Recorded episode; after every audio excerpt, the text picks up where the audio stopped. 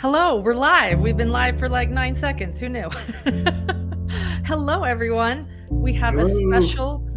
We have a special show planned for you. Thanks for waiting an extra day for us to to share. It was a it was a very busy week reporting on the Moscow homicides, and we're going to continue the conversation here tonight. If you like our show, please hit subscribe and like our channel. It helps us so much to continue doing these uh, live shows with you. Um, we have, again, a special show planned for you.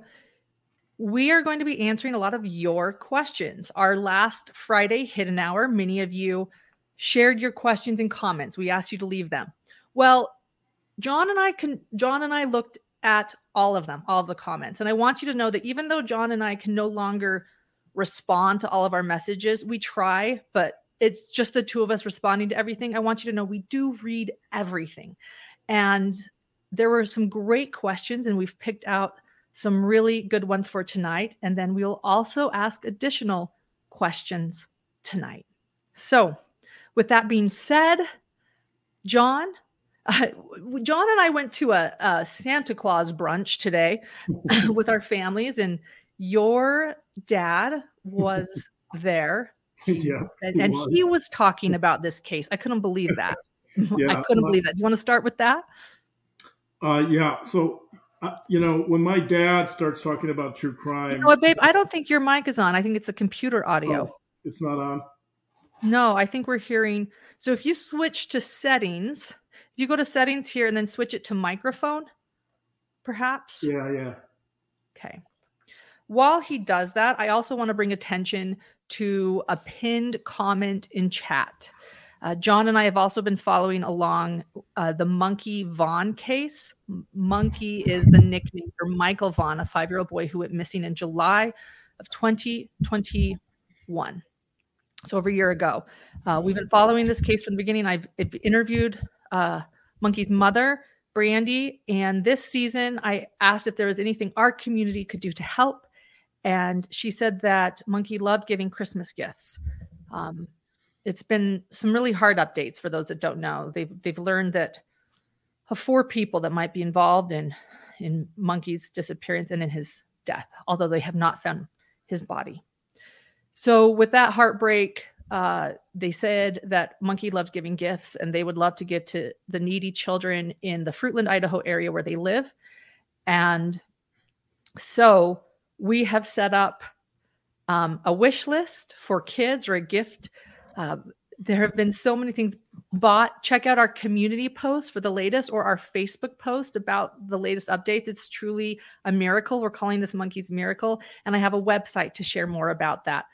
Uh, Brandy, the Vaughn Neal family is so touched by what's happening. They're going to help distribute all of these gifts the week of Christmas to needy children in their areas. With that being said, do you want to do a mic check? Yep. Dr. Babe? How's that? Can you hear me? That- Yes, that's your Is that microphone. better? Okay. Yes. And for those new to our channel, we this is Dr. John Matthias. I am Lauren Matthias. I'm a journalist. He's a forensic psychologist, and we are also husband and wife. So I slip sometimes and I call him Babe.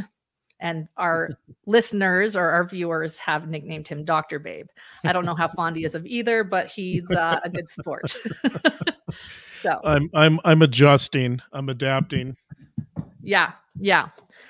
so with that being said, John, your dad brought up this horrendous crime at a Santa Claus brunch today.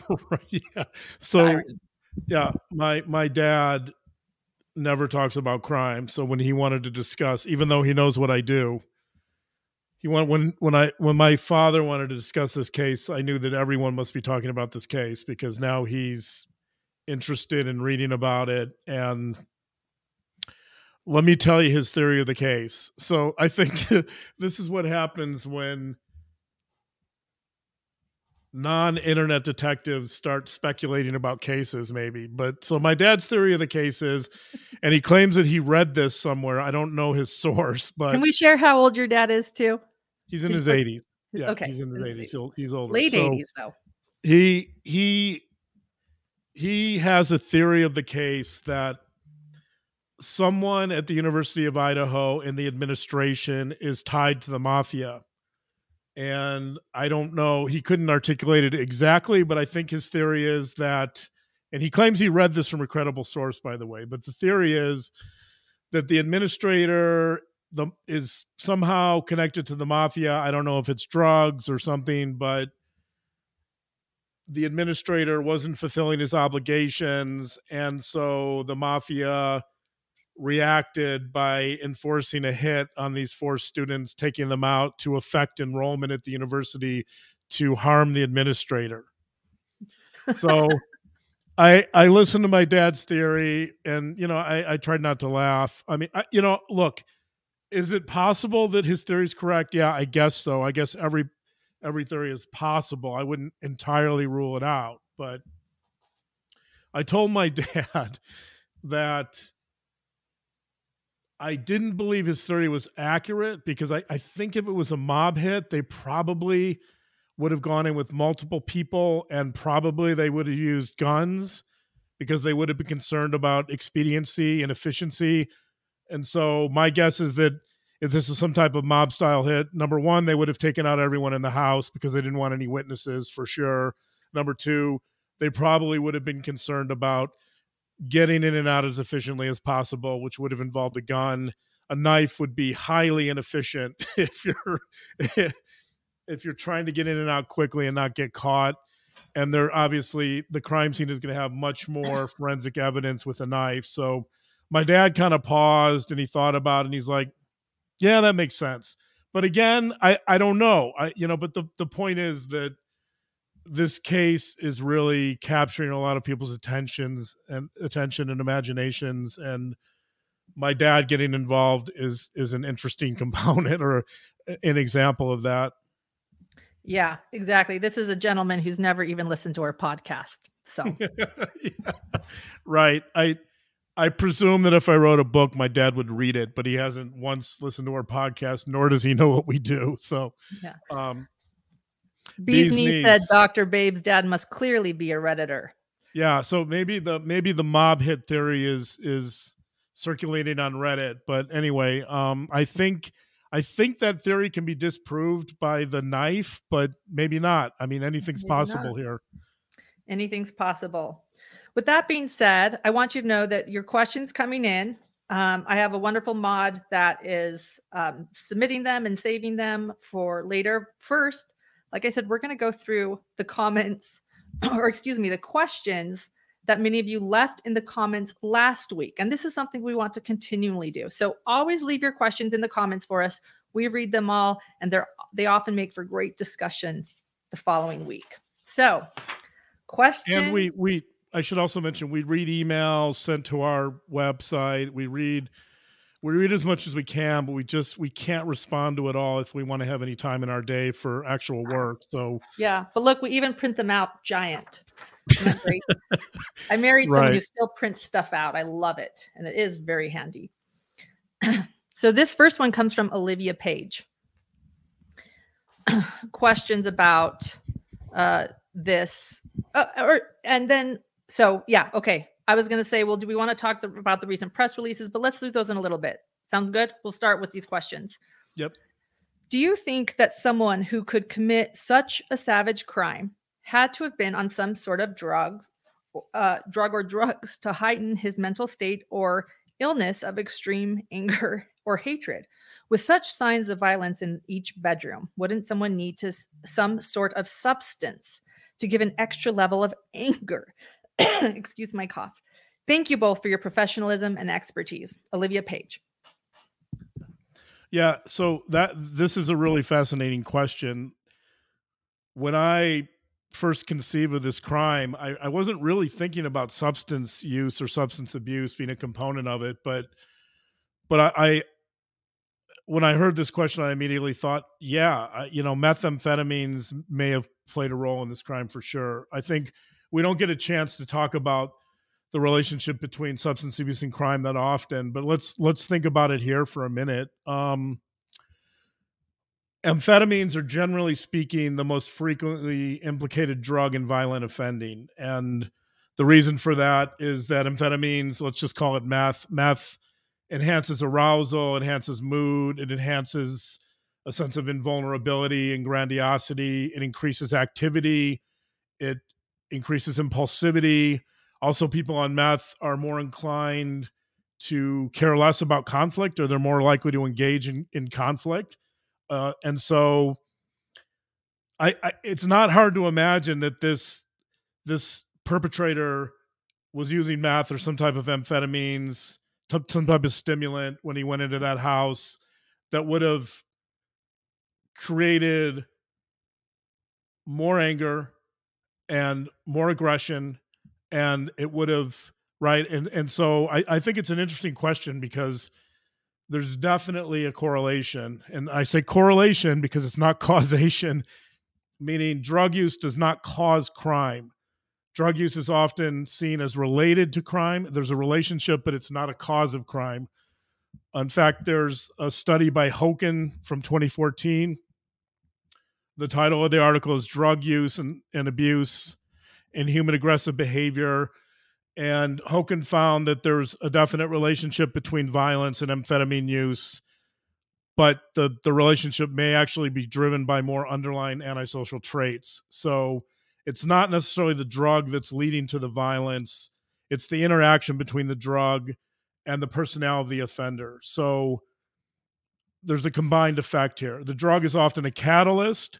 And you know, when when you picture a crime like this that's so brutal, I think amphetamines could definitely amplify that sense of anger or rage that's going on and it could create kind of a frenzy around the crime scene. And since we don't know the nature of the crime scene and and whether it was messy or not i mean presumably it was uh, i think it's entirely possible that this is someone who may have some history of substance abuse more than likely methamphetamines uh, and so that's an interesting component to add to any profile that we're developing here so thanks for that question, Olivia. That's that's a great insight. It wasn't something I would normally think of for a profile off offhand, but after your question, I I think this could definitely be sort of a amphetamine induced type crime, and at the very least, if if the if the murderer is using amphetamines, it's going to enhance everything. It's going to make the anger more severe and it's going to make the aggression more severe and and certainly this seems to be a very severe crime scene. So so that's that's a great insight. Somebody I, I i unpinned it but somebody thought that they might get high after the crime too. Is that anything you could speak to or is that uh i think i think you'd probably be looking at more of of something like alcohol after the fact if they're trying to mm-hmm. de-escalate you know perhaps they're using something that's more of a sedative rather than a stimulant. But yeah I, it wouldn't be surprising to see the murderer in this case have a, a, a wide range of substance abuse problems. So okay. i think you know when you're when you're using meth and you're committing multiple murders my guess is there's a lot of other issues going on there's probably mental health issues there's probably other substances that are being abused here maybe alcohol maybe some type of anti-anxiety medications, maybe Xanax. I don't know. I w- I wouldn't be surprised to see this person have a broad history of substance abuse, you know, starting in in adolescent years maybe. Thank you. Next question from last week is from Tony Diaz. Could this killer now be distraught and mourning um, could the killer be truly remorseful and feel guilt right now? Yeah, uh, this is this is another interesting question because it's actually something that Kaylee's mom mentioned in one of her initial interviews that she was making a plea for help and she said to the public please come forward. I know you must be feeling guilt. I know this must be she said something like this. This you must be feeling guilt. This must be weighing on your conscience. You need to turn yourself in and just get this over with because you're so guilt stricken. And of course, as someone who works with many criminals, my first reaction to that was, oh man, that's kind of a misunderstanding of criminals in a way because psychopaths, if that's the case here, psychopaths often don't feel remorse and they don't feel guilt and they don't have a conscience. And so it's not hard to imagine that someone engaging in this type of of behavior would be a psychopath or would lack a conscience and in fact their their inclination would be not to come forward at all they're, they're, they would actually probably gloat in these types of murders and see this as a, a victory of sorts. Right. We had an interview earlier this week that hasn't been aired yet for a later date. And they asked you this sort of question. Um, and and it, I remember Kaylee's mom that that kind of struck you that she said, if you're feeling guilt, come forward. And yeah, you thought, no, he's not feeling guilty. Yeah, uh, and we could, you know, we could get into psych. We talk about psychopaths a lot on our podcast and in our work, and you know, we could spend a lot. We could spend hours talking about this this subject, but the gist of it is that many psychopaths have deficits in terms of processing emotions, and that's largely largely or partially attributed to the fact that their their amygdalas tend not to be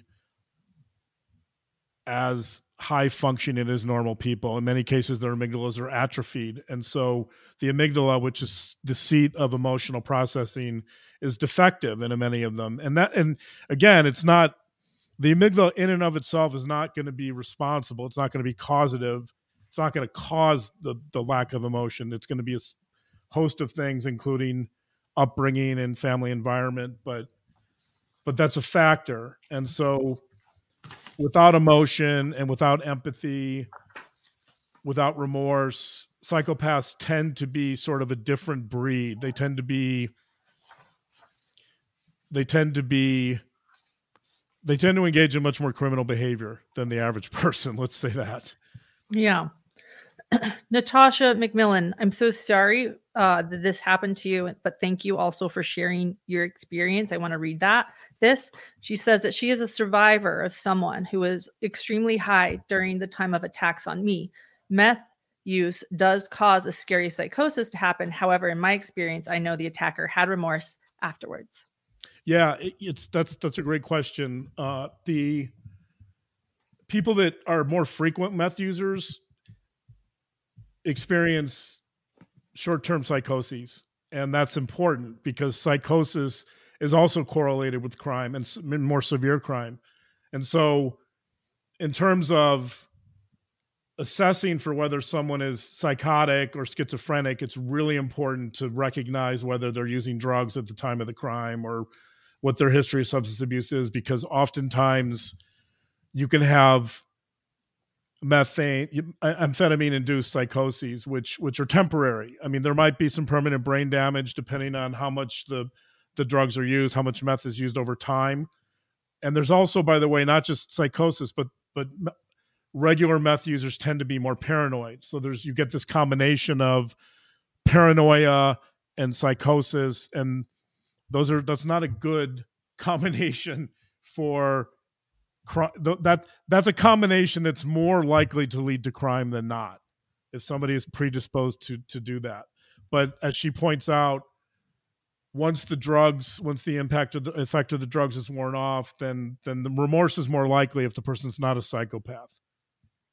Thank you. And actually we'll we'll talk about this more a little later with some of the other questions but there's a researcher by the name of Peter Langman who's looked at a lot of he's done a lot of research on school shooters and mass murderers.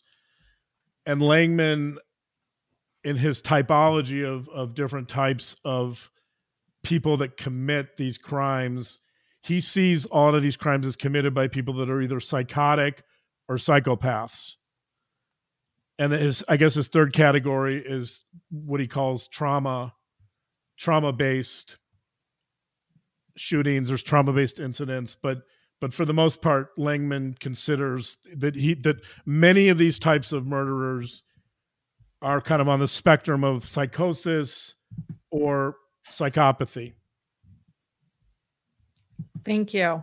Julie Holden reminded us, she said there were 932 people in chat to hit that like button. There are now over a thousand. We thank you. If you could, please hit that like button and subscribe if you like our show. We won't make you do anything unless you appreciate what we're doing. But thank you to those who do that.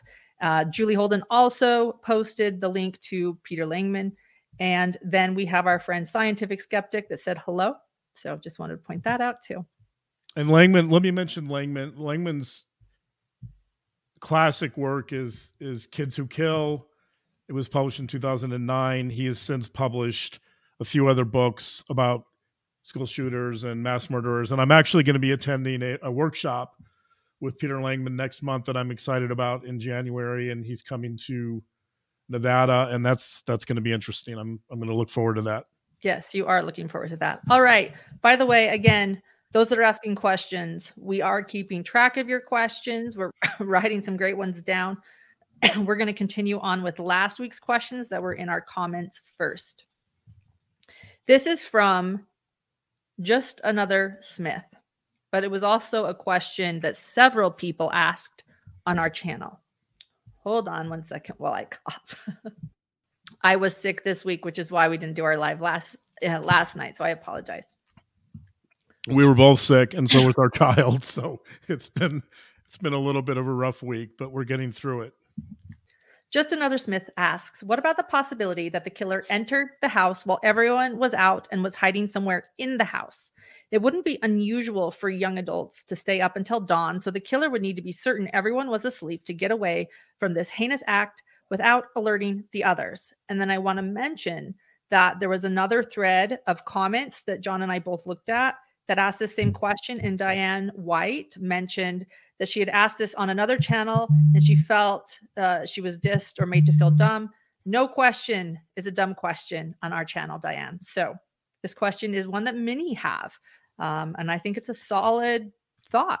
John, what do you think? Yeah, uh, I actually think it's a really clever question in a way because it, and again, this is a question that really kind of forced me to think about for a moment because it's it's not something I initially would have believed. But then when I thought about it a little more, I realized that that, that this is a real possibility, and here's why. Because psychopaths, so let me let me give some history to this. Robert Hare, Hare is spelled H A R E. Robert Hare, he wrote a classic work called Without Conscience. It's one of the first books that summarized a lot of the research on psychopaths, but Hare, in his initial work, which began roughly in the 70s, he was conducting some experiments where he was providing s- different stimuli, violent stimuli to subjects. And among those subjects were people that he would consider psychopaths. And he noticed something interesting that psychopaths showed a reduction in autonomic um, activity when they in other words what he found was that psychopaths had their heartbeats actually went down their pulse rates actually went down when they were watched when they were subjected to violence and violent images and and this has been something that's been confirmed again and again. James blair is a british researcher who's done a lot of work on psychopathy as well. Blair has also talked about how our nervous the nervous system of psychopaths is quite different than the nervous system of a normal person and that the the typical most of us when we're in stressful situations our heartbeats will go up our breathing will accelerate. Psychopaths are the opposite. They actually calm down their heartbeats go down. And so mm-hmm. it you know so i picture so in answering this question i think it's possible that if you had a true psychopath that they might be interested in getting to that home early and they might be sitting in a corner waiting and they're calm and they're collected and they're they're revisiting fantasies. And that's something langman has also found is that many school shooters and mass murderers have recurring repetitive fantasies of violence and of the violence they're about to commit. So picture the killer in the house getting in the house early just like just another smith said so that they knew they could be in the home when the when the victims came back and they would be present and he he he would know that they're asleep. And if this is a true psychopath, there's there's different psychopaths by the way. There's primary psychopaths which are more personality based, and there's what we call secondary psychopaths which are people that commit antisocial behaviors that have some traits of psychopaths, but they're mainly driven by emotions and they're mainly driven by situations. So those are some sometimes called emotionally disturbed offenders. But it's it's possible to imagine a primary psychopath getting into the residence with a lot of calm and a lot of confidence that they're going to commit these murders. So when I initially conceived this crime, I thought it was probably someone who was really agitated somebody, you know, like the meth person, somebody on meth who was really agitated and worked up and they went in there and they just went ballistic. But this other scenario, I think, when you think about it, this other scenario is a rea- is is a real possibility. If you think that the calm psychopath who can regulate their flight or fight or flight response, and they can sit in that house for hours and they can fantasize about this crime they're about to commit in a very calm, collected way I think that's possible. I don't think that's as likely, but I think it's an interesting scenario, and I think it's definitely possible. So, I, I you know, people that are mocking that scenario and laughing about it, which they apparently did with Diane, that's unfortunate because I think that's very real. And somebody who truly understands psychopaths and how they respond to these high pressure situations, which is to say they respond calmly, someone who understands that would understand that this is someone who could definitely sit in that house for hours and calmly wait to mutilate those victims. Number four, last Friday uh, on our Hidden Hour Live, we discussed Elliot Rodger as someone that you felt might be a similar a similar type of mass killer. He was an incel who wrote a manifesto before killing girls in California in sorority homes or sorority women in college. So this num this question is from Cece. Cece. Actually, it's oh well, no, she does ask why at the end of here. What's fascinating, she says, about Elliot Rodger, and, let me sorry, set the stage a little bit more. Elliot Rodger, an incel, meaning involuntarily celibate, he did not like women. He wrote a manifesto expressing that that he couldn't date, that he could never. I mean, he had anger towards this these types of women that he chose to target. Uh, murder by proxy also is something we were discussing. For those that didn't see last week, feel uh, someone can share the link to last week's live, and you can see all of that there. CC writes, "What is fascinating about Elliot Rodger is that he was actually quite handsome." Sadly, he had a horrible attitude and outlook on life and his specific circumstances. Had Elliot put himself out there and had had a healthy attitude, without question, he would have had zero issues with dating or having a steady girlfriend. He had the inability to be humble. He didn't understand that even really good looking people are regularly romantically rejected. What most of these incels don't understand is that dating and falling in love is about clicking with someone else who gets you. It's not about looks as much as it is it is about having a good attitude, being positive, having a good sense of humor, and not taking life so seriously. I wish more young men realize this. In the end, the guy with the best sense of humor and interesting personality gets the date, even if he's a- average looking. Look at Pete Davidson, she says. Shout out to Pete. uh, perfect example. Not good looking. That's an opinion. Um, but the ladies seem to like him. That is seemingly fact, according to his love life. Apparently, uh, very famous women like him. Yeah. right. Uh, but she says it's probably because Pete Davidson is really funny, knows how to laugh at himself at life, and just rolls with the punches. Women prefer funny to gorgeous. And I will also add they prefer brains because you know what they say about big brains. Anyway, go ahead. Um, she asks, um, why is this or what can be done?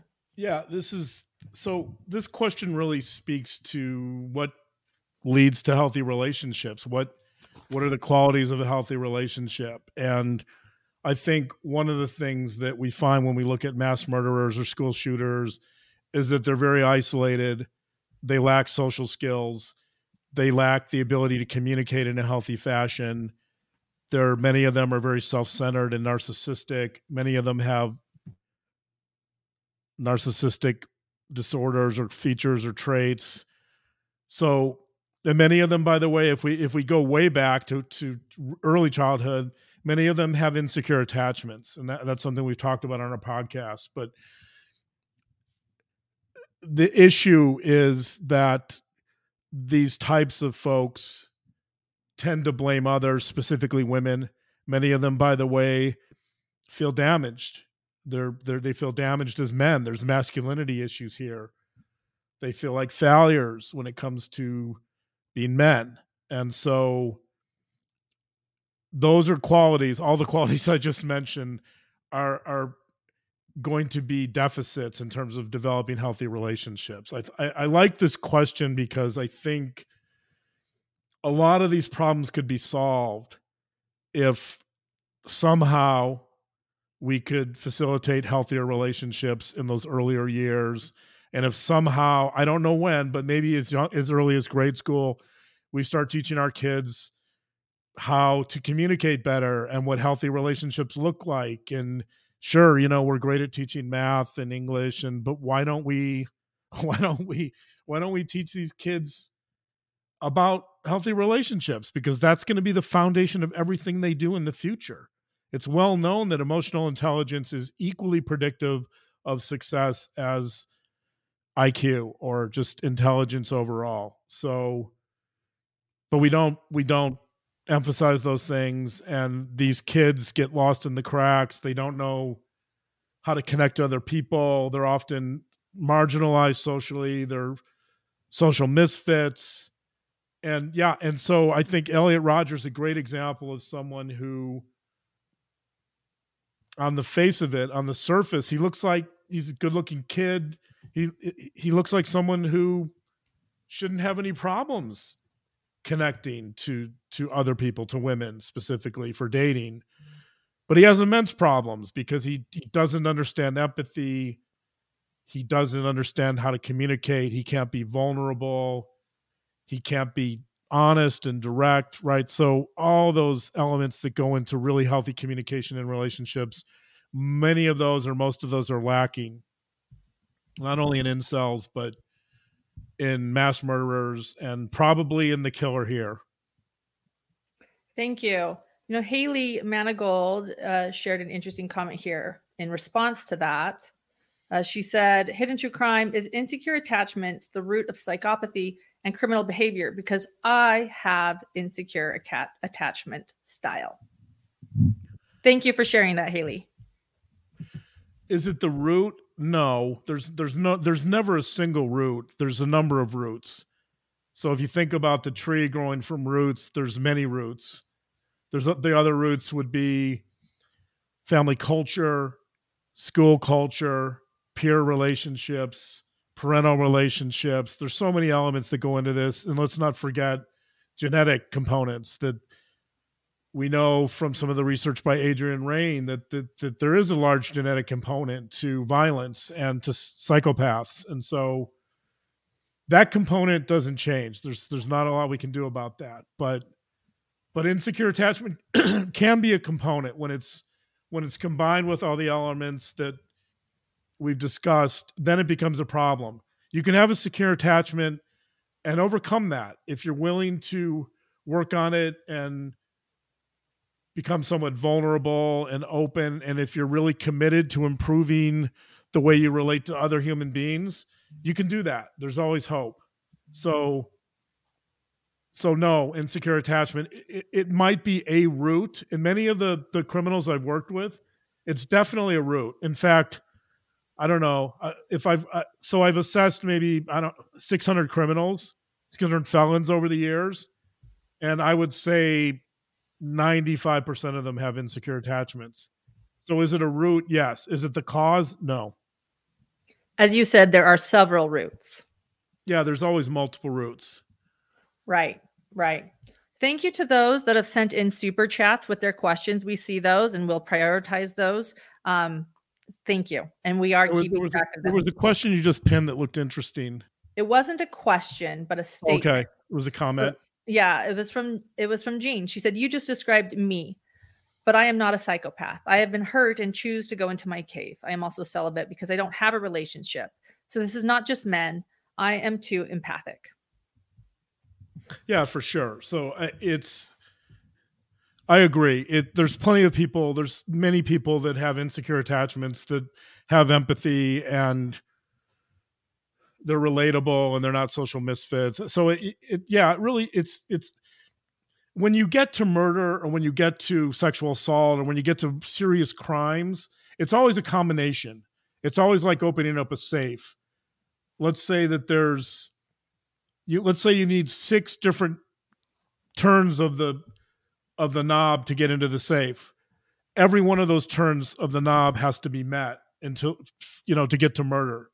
Many of us might have a couple of those qualities or insecure attachment might be, might be one of the turns, but in the end to unlock the safe, you really have to go through all the steps and it, it requires quite a lot. Thank you, Tom, so much. Dr. John and Lauren, you do a great job. Keep it up. Thank you. All right.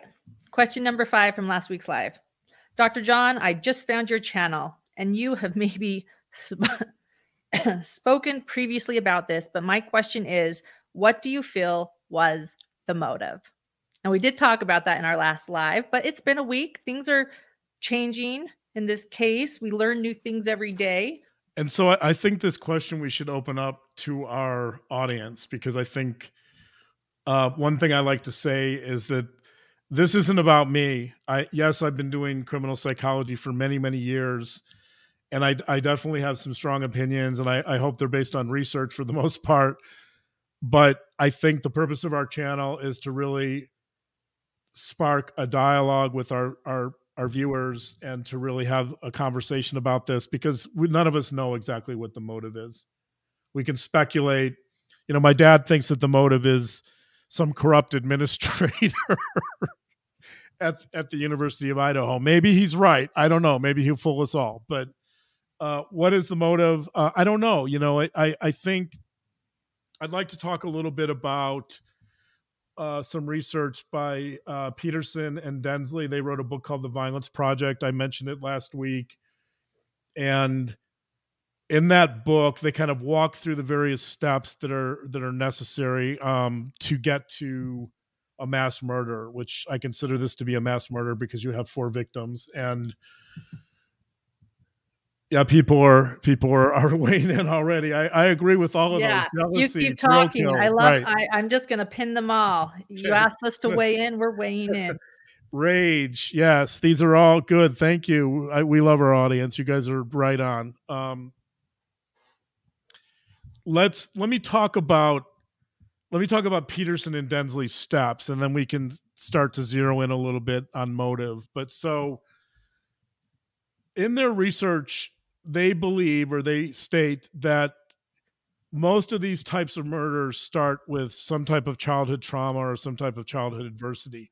Now, I should clarify that that many of us, many people have gone through childhood trauma and adversity, and they don't get to murder, and and that's absolutely true. But again, you, you have to kind of click all the buttons to get to murder if that's where you land. But going through childhood trauma, of course, in no way is causal. There's no causal relationship between childhood trauma and mass murder. However, they believe, and their research indicates, and you know they don't have a big sample, so they, they're they're quite quick to point out that their sample size is small, and there's not a lot of mass murderers in study because most of them kill themselves after their crimes. But they state that childhood trauma often leads to anger and depression, sometimes depression and mental illness.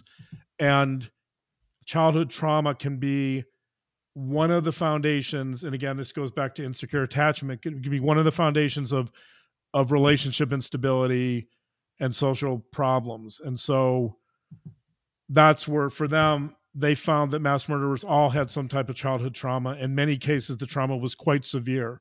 So it's also important to note that mass murderers aren't just experiencing trauma, childhood trauma, they're experiencing severe childhood trauma. That's a distinction. Hidden True Crime is prepping to record live podcasts on the road while meeting many of you along the way. We want to connect to all of our gems without language being a barrier. Enter the most trusted language learning program, Rosetta Stone. It immerses you in a language you're learning and it's available on desktop or app, perfect for on the road learning. We're excited to learn Spanish, French, Italian, Korean, and more. Excited to speak, listen, and think in a new language through an intuitive process. First with words, then phrases, then sentences. It's like having a personal trainer for your accent. Join with us. Do not put off learning that language. No better time than right now to get started. For a limited time, Hidden True Crime listeners can get Rosetta Stone's lifetime membership for 50% off. Visit rosettastone.com slash today. That's 50% off unlimited access to 25 language courses for the rest of your life. Redeem your 50% off at rosettastone.com slash today. So the other thing, I think this is my two cents here, but sometimes childhood trauma is highly correlated with shame and a sense of inadequacy. And those things also, I think, can be foundational if they're severe. Those things can be foundational in terms of later behaviors and in in this particular case possibly motive.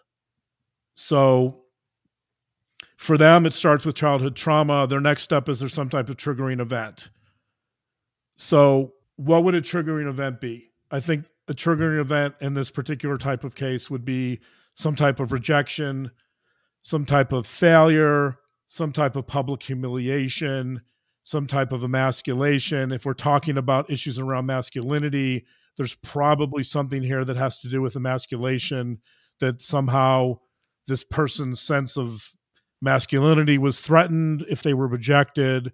So my guess is I've speculated about this, but and this is speculation, but my guess is that I could the scenario I kind of uh, work with is that and let's let's say one of the victims is in a fraternity and let's say Kaylee is in a fraternity party and somebody knows that she's single, somebody knows that she's back for the weekend only, person maybe a fraternity person has had their eye on her and he goes up to talk to her and maybe she makes kind of a dismissive rude comment and rejects him. She probably won't remember that moment at all. She probably doesn't even know him he's probably not even on her radar, but he feels rejected. He feels hurt and damaged by the interaction. He feels emasculated and he's probably going to ruminate about that event for a long time. If, you know, I could imagine this happened a month before or two weeks before. He's brushed off. He feels rejected. He's stewing over that. He's ruminating and he's fantasizing about revenge. So that brings us to motive. So you have some type of trauma that sets the stage with shame or anger. Then you have a triggering event. The triggering event is probably something like rejection or failure or loss. And then you get to the actual motive for the crime, which there's I think there's several here. I mean, these are mine. I I, I appreciate our listeners' opinions. They're excellent. But after the rejection, oftentimes the mass murderer will develop revenge fantasies. They will want attention. So there's this quest for significance. They want to, in, in many mass murders, that's not true here, but I think that's why there's some risk for future violence from this person because many mass murderers want to be on the stage. They want to be seen and recognized. So I mm-hmm. think the first motive would have to be for me would be revenge this person is is has been hurt and they're trying to get back and so some of the research and getting back to Lang, langman some of the research from langman suggests that and i'm putting this in my own terms but that this type of murder is what's called a compensatory type murder meaning that they're this is someone who feels very damaged and they're trying to compensate for that damage through an act of violence so they can repair their damaged self. So, in other words, revenge and violence allows this damaged person to feel less damaged. They're yeah. making up, they're trying to make up for the their sense of inadequacy and, shame and damage through an act of violence. and obviously that doesn't work. It never works, but nobody's going to say that this is rational. So, so motive. Ultimately, I think if you really wanted to dig down deep on motive, and that's since we're called hidden, and that's what we're our job is to find what's hidden. I think you'd have to go to something like an attempt to repair a damaged self. And I, I don't mean just a, re- you know, we're all damaged to some degree. So right. I, I mean like a severely damaged human being, that this is reparative. The motive is this misguided attempt to repair those childhood wounds and hurts through violence.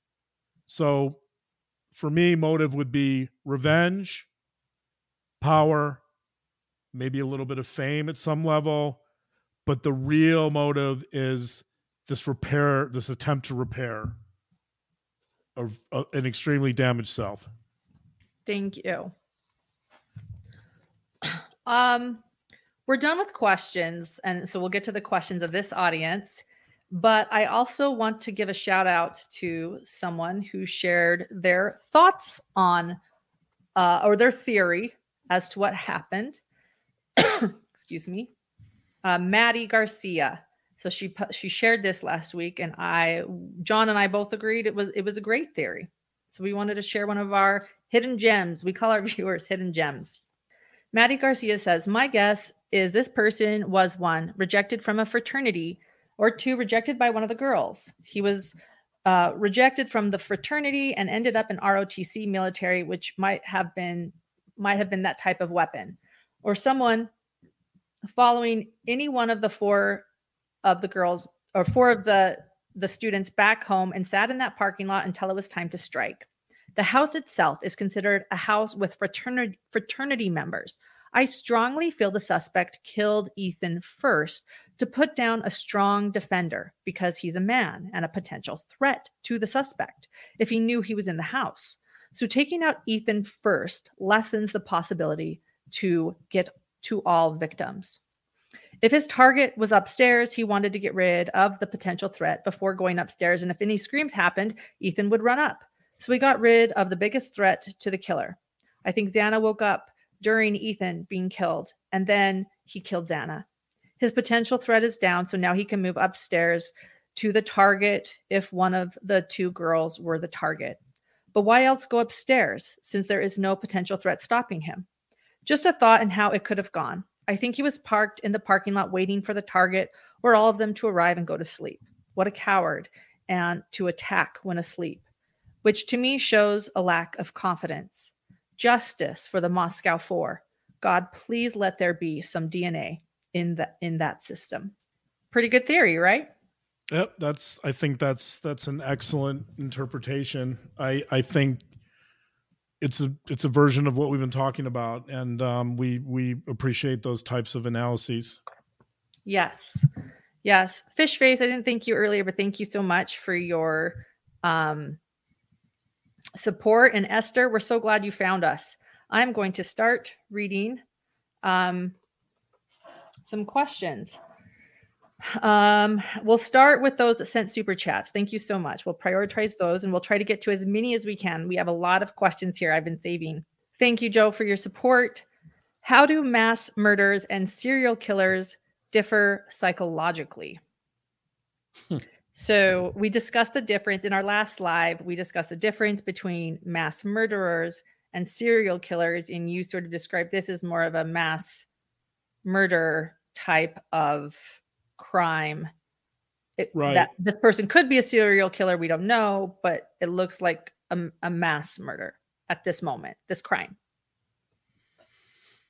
Yeah, so typically a, a, serial killer is going to not always, but the, typically serial killers will pick one victim at a time. There'll be a, a, a lapse of time between each victim they usually operate in the shadows a little bit more than a mass murderer. A mass murderer is, is more interested in publicity and kind of getting on the stage. But some of their underlying dynamics are similar. I think there's in many cases there's that under there's that that damaged self. There's that kind of underlying sense of shame and inadequacy that's that's always haunting them that they can't shake.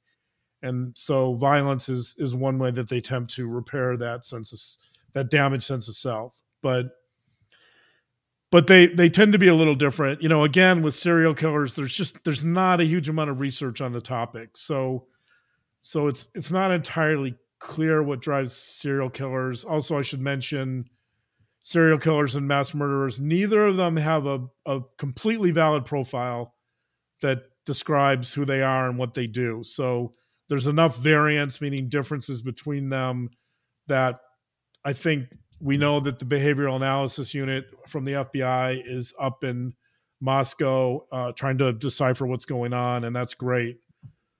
But I think they they would be the first to tell us that there's no one specific profile that's going to identify a serial killer or a mass murderer. That there's enough difference between them that it's hard to really really categorize them and and and figure out exactly why they're doing what they're doing and who they are.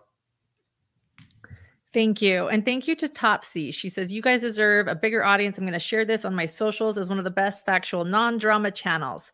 Really impressed with you guys. Thank you. That is such a big compliment to us. Thank you, Topsy, so much. Uh, please do. If everyone could could share our channel, it means a lot. Um, it's it's a chance. Let people know it's a chance for people to ask a forensic psychologist live some thoughts on YouTube, yeah. something that is not often done um, on YouTube. Yeah.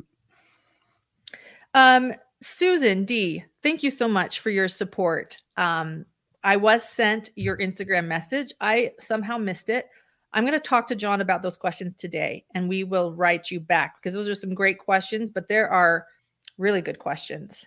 Susan, we'll write you back tonight. So, John, Susan, gave us a wonderful donation and has a, a private message for us. So we'll we'll write you back. Thank you. Um, clumsy clairvoyant. Um, don't thank you for your support. she said, "This is a good question actually for me because I've been in the media. I was a television reporter for ten years." she said, "Can mistrust with media and law enforcement and the public cause more chaos?" Yes, it can. I was on News Nation last night with Ashley Banfield, and we were discussing this very thing. And you can find that video um, posted. Uh, I think I posted it this morning. Uh, uh you know, I don't think, I don't think that the police are necessarily. Oh, my phone is. Oh, my phone is not sure about that. I don't necessarily think the police are inexperienced, but I do think they're inexperienced with a crime that is getting this much attention and how to handle it. And I do feel like their lack of transparency, uh, very few press conferences where reporters can ask questions, just trying so hard to shut down speculation that it does the opposite. I don't think that it is helping the chaos. I think it's um, making more of it, in my personal opinion as someone that's not just been a television reporter for 10 years, but someone who spent half of my career in uh, much of the gem state. We are the hidden gems here. It's the gem state in Idaho. And so uh, five years in Idaho. And um, I do think it's uh, increasing chaos, in my opinion. John, do you have any opinions on this? I think so. We talked about some of the elements of a healthy relationship. I, th- I think the same can be said about organizations that healthy organizations this is my opinion but and there's some research on this by the way but healthy organizations tend to be transparent they tend to be honest they tend to be open with information. And that's true in relationships too. So one of the keys i think to good communication with any human being whether it's another person the media an organization is to be transparent and to tell people what you know and to be honest about it and to you that gives you credibility right? And so i think one of the problems here was that early hmm. on the police the idaho police made a statement saying that there was no risk to the community and basically saying don't worry you know even though there's been four brutal murders you know just move on with your lives. Nothing to see here. And I, I think the problem with that statement is they lost a lot of credibility if you're going to get that credibility back, I think you need to be transparent. You know, if if that transparency impedes the investigation or creates problems in the investigation, then by all means, I don't think they should be. But if if it seems to me, and again, I don't know, we don't know the investigation, but it seems to me that they're a little defensive. It seems to me that they're on their heels a little bit and they're trying to withhold information because they're angry that people are are pressuring them to find a suspect and they're not doing that as quickly as people like. And I could open a real can of worms here and point out that the the we could talk about the press release yesterday where they they threatened internet detectives with criminal charges if right if if there's too much rampant speculation i think they were actually talking about actual threats to potential suspects but it's an i have never seen a crime case where the police in the case have said have told people on the internet essentially that if you go too far, we're going to file criminal charges against you.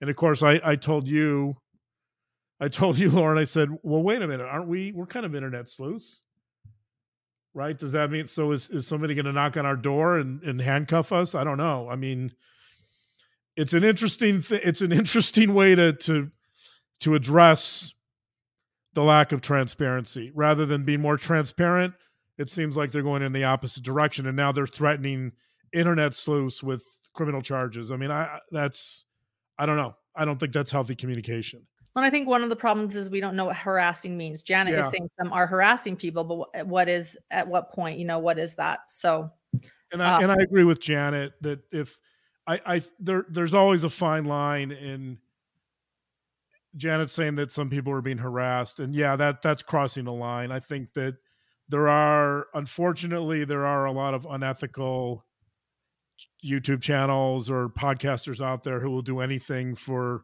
views and clicks and whatever and they're some of them are crossing lines and resorting to wild speculation and maybe even harassing some of the known suspects or people that are believed to be suspects. I i don't know but it's still for the police to do that to say that publicly is still a little troubling. I think they can, if they believe that, then they should do that behind the scenes. I think. I don't know if a public statement is necessary saying we're going to go after internet sleuths because internet sleuths are a huge community and uh, you know we consider ourselves to kind of fit that category as long and as well as our listeners and i don't think any of us want you know that we want to have the ability to speculate but not unethically or wildly and but yet we still want to be able to do that in a in a fair you know in a in a constrained way and yet so it, it i don't know. I don't have the answer. I think it's an interesting response. Again transparency i think solves this problem. One thing i think you brought up i think this this is an example of what i think creates um chaos this lack of transparency. I was really excited to get the release um, yesterday, the news release. Also, because they keep saying they're going to do a press conference, and the only press conference we're getting is a pre scripted interview with the police chief where no reporter or uh, media can actually ask them questions. So I'm aching for these press releases, just aching for them. And so I get it. And here's the latest it says. And the first three or four paragraphs are don't listen to anyone but us. Stop sleuthing, or else you're gonna if you're harassing people and you're, you're gonna get criminal charges. Only listen to us. Only listen to us. Only listen to us. And then they don't tell us anything, and then that's it. That's the release. That's the release. Um, it's hard. It's hard when they're not giving us anything, and I, I I think what they're not realizing is that creates more speculation. Right. And the I think that they're they're minimizing the collective intelligence of some of the some of the internet detective community or true crime communities. There's some really smart people that have found a lot of useful information on many cases, and we're very grateful for our community that's done the same. And so, I, you know, I, I agree with Lynette. I think it was a little bit over the top. I, I think that if they're going to pursue criminal charges against some people that have crossed a line, that's fine. But do you really need to say that to the entire true crime universe? I, I don't know. Right and it also makes me worried they're not focused on the right thing. Like i know this i can only imagine how hard this would be but um maybe they need to put someone else in charge of calming the sleuths like you know the university officials or somebody else and then just focus on the crime. Becky asked something. Thank you for your great question, Becky. And and this is something that I find hopeful is um she asked, "Do you think this is going to be solved timeline?" My answer is obviously I don't know. I hope. Um I hope. But one thing that I want to point out is this week police at the bottom well, it was what is today? Today's Saturday. So it was a week ago on a Saturday release at the bottom, they slipped in um, the police numbers. You know, this is many people from the FBI, this many people from the Moscow police, this many people from Idaho State Police. And they drastically switched the numbers without really pointing it out, which I didn't like the lack of transparency. But here's where I think it's hopeful Moscow Police Department, their numbers have gone significantly down as being investigating on the scene, and FBI numbers are going up. To me, that means that the evidence has been gathered. That's the police department's job to gather all this evidence. When you're bringing the FBI in, you're usually processing the evidence, um, or at least more of that. They have more resources to do that. What that means exactly, I don't know, but I think there's hope in these changing numbers. Let's hope. We can only hope. So yeah, I think it's a, a, extremely positive sign that so many FBI agents have been have brought in, and the FBI is excellent. And I think they're gonna if if they can get to a suspect, they will as fast as they can. Yes, yes. More questions coming. I believe it's true. Is it physically possible to kill four individuals without any help from substances? I would say it's possible. Yeah, uh, I, I, mean, so you know, on that on that question, I, I should let me make a clarification that that Peter Langman makes in some of his research. He he often says, and, and this is I think this is a great way of putting it, but Langman often says that this isn't these people aren't just angry, they're not just filled with rage, they're filled with what he calls existential rage, and I love that because a lot of people we everybody knows what anger is. Everybody knows what rage is maybe to some degree but but langman's point is that this is not normal rage. This is not just being angry at your parents or this is this is the type of rage that that that knows no bounds this is the type of rage that is about a rage towards the world and towards life it's just a it's a pervasive rage that's unconstrained. It's a limitless rage. And I you know, I think a lot of us can't relate to that. This is sort of like adolescent rage on amphetamines or something. This is like I don't it's hard to describe, but I like I like Langman's distinction because this term existential rage I think really gets to the it's it's this type of rage that's driving school shooters and mass murderers. It's not this is not just being angry because you got an F on a test or you were rejected at a fraternity or whatever. This is more than that. This is being angry at everything. This is a seething rage that defines who you are. These are the type of kids that in high school, you know, they they're they're the ones that are drawing really dark pictures of death and morbid scenes and they're reading Edgar Allan Poe. I guess I shouldn't say that because I really like Edgar. I still read Edgar Allan Poe. So maybe that's not that's not a good example, but there there there's a there's a intrinsic kind of darkness and alienation that these kids hold and they project that on the world. That's the type of rage we're talking about. And so I think that distinction is important. This is a question from Janet. I would imagine the killer enjoying all of the media and the internet rumors. But will that satisfy him enough so he doesn't commit another crime? Or would this type of thing urge him on to another horrifying crime? Uh, first, let's thank Denise. Thank you so much, Denise. Thank you, Denise. We appreciate you. You've been such a loyal hidden gem and we we really are grateful for denise thank you so in answering that question i would refer to the the latest press release that the police put out where they talked about winter commencement is coming up this i think this next week right at the university Correct. of idaho and they basically and one of the victims out, would have been ve- graduating i believe maddie would have been graduating. Yeah. Correct me if I'm Yeah. wrong, anyone. I, I'm not quite sure if it was Kaylee too, but yeah. Very sad. Okay. Right. So so the winter commencement is coming up and the police put out a statement to the effect that the killer's still out there and watch your back essentially. In other words, they're saying the exact opposite of what they said at the beginning, which is that there's some risks. So to answer that question, I mean the police the police answered it for us. The police are basically saying that this is someone who could kill again. And Graduation was today. Yeah. Oh, today. Okay. So I don't. So there's a lot of ex- other people in town. Um, I think. I I don't think. I think this would be a really bad time to murder other people.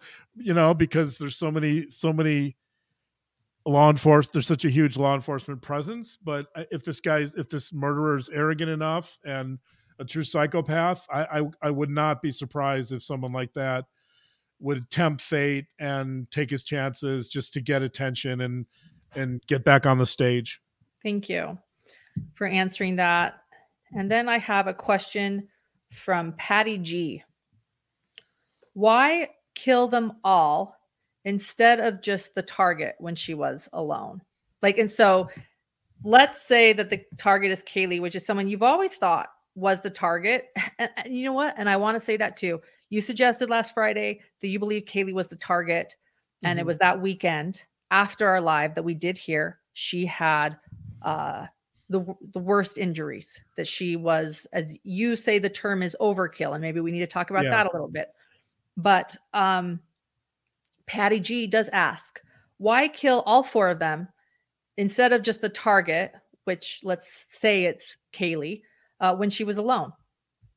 Uh, I think we're gonna have to to answer that question. I, I think you just have to kind of walk through a logical inductive process. I think we have to kind of go Sherlock Holmes here and think about think about the steps of this crime.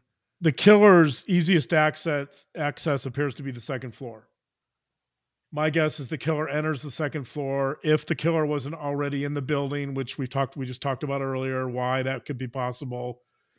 But if the killer goes, enters the residence through the second floor, the killer may have encountered Ethan and Xana. Maybe they were stirring. Maybe he saw Ethan and he, he perceived Ethan to be a threat. Maybe the killer didn't want to leave behind witnesses. For whatever reasons, the killer sees them. He might have not have expected them. So he kills them to remove the threat. And he knows that he's his real target is on the third floor. So enters the second floor, perceives some type of threat, acts on that threat, then goes up to his intended targets. Maddie happens to be in bed with Kaylee, and he's probably surprised by that. He he might have expected Kayla to be in her room. She's not. He probably recognizes that to for him to kill his intended target, that he probably needs to kill Maddie as well because he doesn't want to witness and because she's such in such close proximity to the body that he probably feels no ch- choice. And by the way, since he's already killed several people at this point, it probably doesn't matter to him that he's probably so worked up. And let's let's say, based on the earlier question, that he's he's in some type of uh, methamphetamine induced psychosis and he's just going crazy.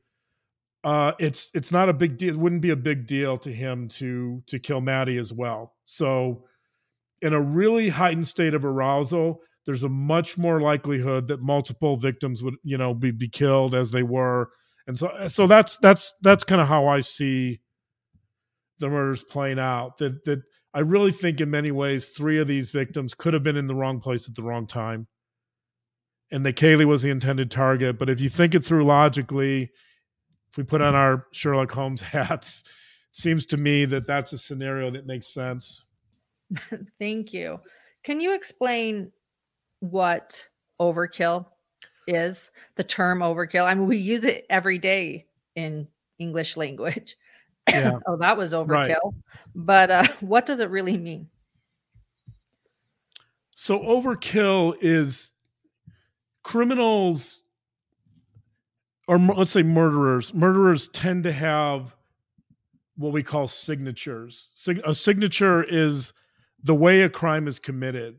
So if you look at a serial killer, oftentimes their signature, it's sometimes called a calling card. You know, you, you see this in Hollywood movies a lot, right? That in like in the movie Seven with Morgan Freeman, every every crime scene had a specific signature that they could relate back to the killer. And overkill is a version of a signature. Overkill is when a murderer resorts to more violence and aggression than is necessary to subdue a victim or kill a victim. So in other words, you can slit someone's jugular and kill them with one right with one stab wound. But when a when a murderer stabs, you know, the jugular and then the heart and then the chest, like when they when they when they when you get stabbed 40 times that's overkill because it's unnecessary and so overkill becomes some way it becomes a way to assess the psychological characteristics of the murderer.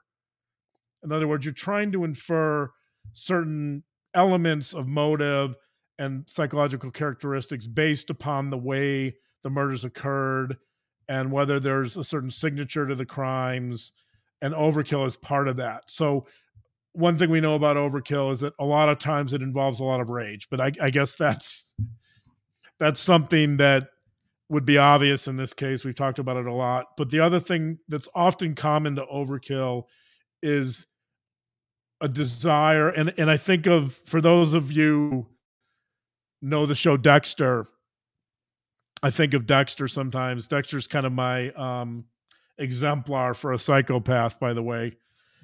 Dexter and and uh, Anton. Um, I can't remember his last name now from No Country for Old Men, but humiliation is another is often another element of overkill. So if we use Dexter as an example, Dexter sets up pictures of the victims in his crime scenes that his his crime scenes are highly staged and he's very meticulous but one of the things he does before he kills his victims is he wants them to acknowledge that they did something wrong and his goal is not just revenge it's also humiliation so in all of his crime scenes the victims are naked and they're subjected to sort of this reckoning where he puts up pictures of the victims. And so in Dexter, this goes beyond rage. This is about revenge and it's about humiliation. So he's trying to humiliate the victims. So overkill, that's an example of how overkill might provide information about a, a murderer's motives. Thank you everyone for your support tonight. Somebody said they want Dexter to find this perp. Yeah, that would be great. I wish we could. I guess I shouldn't say that because Dexter's, you know, I mean, he's a fictional character, so I can say it. But yeah, he Dexter's like the only serial killer you can actually empathize with. Yes. Everyone, thank you so much. Um, John, thank you, by the way, for for I thought it was um, really interesting that you again suggested it was Kaylee, and then we learned shortly after that she did have the most injuries. Um, we still don't know if that means, you know, again, we we're um, we speculate with evidence here. We don't know if that is accurate. Um, we healthy we do healthy speculation ba- based off of evidence. and for those saying that there are a lot of awful hidden uh, true crime sleuths um, harassing, yes, no one should ever go real life or harass anybody in real life. So we do not support that. Um, anyway, uh, one other video that people might want to watch, I just want to share because we have a lot of new followers following us along. And um, Dr. John, for those that remember the Patty uh, Gabby Petito case, when Gabby was um, missing before anyone knew what happened, uh, we the, the the night the Moab body footage came out, Dr. John did an excellent analysis of that body cam footage from Moab police. And I recommend anyone going back and watching that. If you're catching up with our channel, for those of you that are interested in this uh, crime and this case particularly, you might appreciate what John says and explores in that, he actually, um, through um, his research and studies, he actually uh, could show you how the relationship was not loving, that, that Brian was a perpetrator. He said this, and a lot of people were upset at him. And that he also said um, that he believed the manner of death would be strangulation. It's a really interesting video to look at. Thank you, Julie Holden, for pinning that video. You can also yeah, find my- it under our Gabby Petito playlist. There aren't as many videos there as there have been in this case. but um we recommend my only regret my only regret with the Gabby Petito analysis is that I wish I wish that body cam footage had been released earlier because I think there may have been a chance to have fully assessed the situation in more depth and that maybe she could have been helped. As in when it happened, yeah. They they yeah. released the footage literally two or three days before her body was found, so she was clearly deceased by then. But if if that footage had been really, nobody was talking about this as being a domestic violence. Gabby Petito as being a domestic violence situation, and and I was, and that was my concern. So I think. Yeah, people kept saying, "Oh, but they're so loving." I remember you appeared on uh, Fox discussing it, and the anchor said, "But aren't they loving?" You know, all these videos, and you said, "I don't see any love. I don't see I any love." It, I said it depends on how you define loving. Yeah. if you define loving as possessiveness and control, then yeah, maybe, but that's not how right. I define it. Interesting comment, Brooklyn. Thank you for sharing that. Um, thank you. She's a licensed funeral director, has been for two decades. She has seen so many stabbings. Usually it's two or seven times. Many wounds are not even, oh, many wounds aren't even punctured. This crime scene is definitely overkill. Thank you for that. Um, while we enjoy our time with our hidden gems and we um, enjoy this conversation among friends, we clearly um, understand the depth of this tragedy, which is why we've uh, taken this case on and why we talk about it so much. So we we do hope there is justice. We hope they find this person, not just to get him off the street to not do anything again, uh, but but for justice and and for the families and for the students of the University of Idaho. Colette, thank you so much for sharing that. Dr. John's analysis on the body cam footage. There you go. There were a lot of great questions in chat tonight. I forgot to hit subscriber only, so they were even coming triple time. Again, um, if we missed your question, leave it in the comments. John and I will go back, we'll read the comments, and we'll discuss them. So we recommend you sharing your questions in the comments below. And then just a reminder uh, there is a pinned comment in chat. It's the website to Monkey Vaughn and this Monkey's Miracle that we're working on. Michael Vaughn is a missing five year old boy. The case is still ongoing, uh, but the news does not look good as far as Michael Vaughn returning home for Christmas. So if you could take Just a look one, at that, it help one one quick I, I mentioned no country for old men earlier and pirate radio provided the name his his it's anton chigurh. I, I want to say that just to because because I, I want some closure on that but if if you guys want to know if if anybody wants to know what a true psychopath looks like anton chigurh from no which is no country for old men is is a work by Cormac McCarthy, who's probably one of our great living authors, and it's a it's a really interesting read. But Chigurh is in many ways the personification of evil that he just comes and goes unknowingly and without warning. He just he just seems to appear and disappear at the most random times. He's always around. It, it's it's a it's a fascinating look at how a psychopath has no conscience, no remorse, and it's McCarthy's attempt to kind of portray to personify evil, I think. And so so psychopathy, although I don't mention the term evil that much, I think that it's something we like to think about on our channel. McCarthy is interested in in in delving into what that means through this character who is a true psychopath. And Colette, we hear you. She would love to see a Patreon chat about this case. We have one planned for those interested in more in depth um, conversations that John and I have at our dinner table together. You can go to patreon.com slash hidden true crime. And we have a lot, we have our own Patreon podcast as well as our other podcast on all podcast formats. And um, thank you, Julie Holden, for sharing Monkey Vaughn's. All right, until next time, we uh, are going live. We've always gone live with our hidden hour on Friday nights. We changed this because I'm sick. Forgive the coughing, but we'll uh, plan to go live again on Friday. We'll see you all there. We have a difficult time balancing our schedule because we are spouses that are co hosts. So a lot of things come into play. So check on Friday or to see what time our live might be that night. We do our best to always um, try to keep it around the same time, but it does vary uh, week to week just a bit. So we're hoping to get a time set in stone, but right now we're dealing with babysitters and um, being on News Nation occasionally. So thank you so much.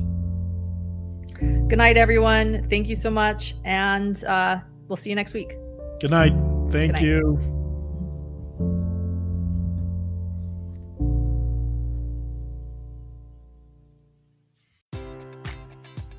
Enjoy all your favorite sports like never before at BetMGM. Sign up using code CHAMPION and receive up to $1,500 back in bonus bets if you don't win your first bet. When you register with BetMGM, you'll get instant access to a variety of parlay selection features, live betting options, and the best daily promotions in the business. And with BetMGM at your fingertips, every play and every game matters more than ever. Remember to use code CHAMPION and receive up to $1,500 back in bonus bets if you don't win your first bet. Place your money line, prop, or parlay bets with the king of sportsbooks today. BetMGM and GameSense remind you to play responsibly. See BetMGM.com for terms. 21 plus only. Virginia only. New customer offer. Subject to eligibility requirements. Rewards are non withdrawable bonus bets that expire in seven days. Gambling problem? Call 1 800 Gambler. Promotion. Promotional offer not available in Washington, D.C.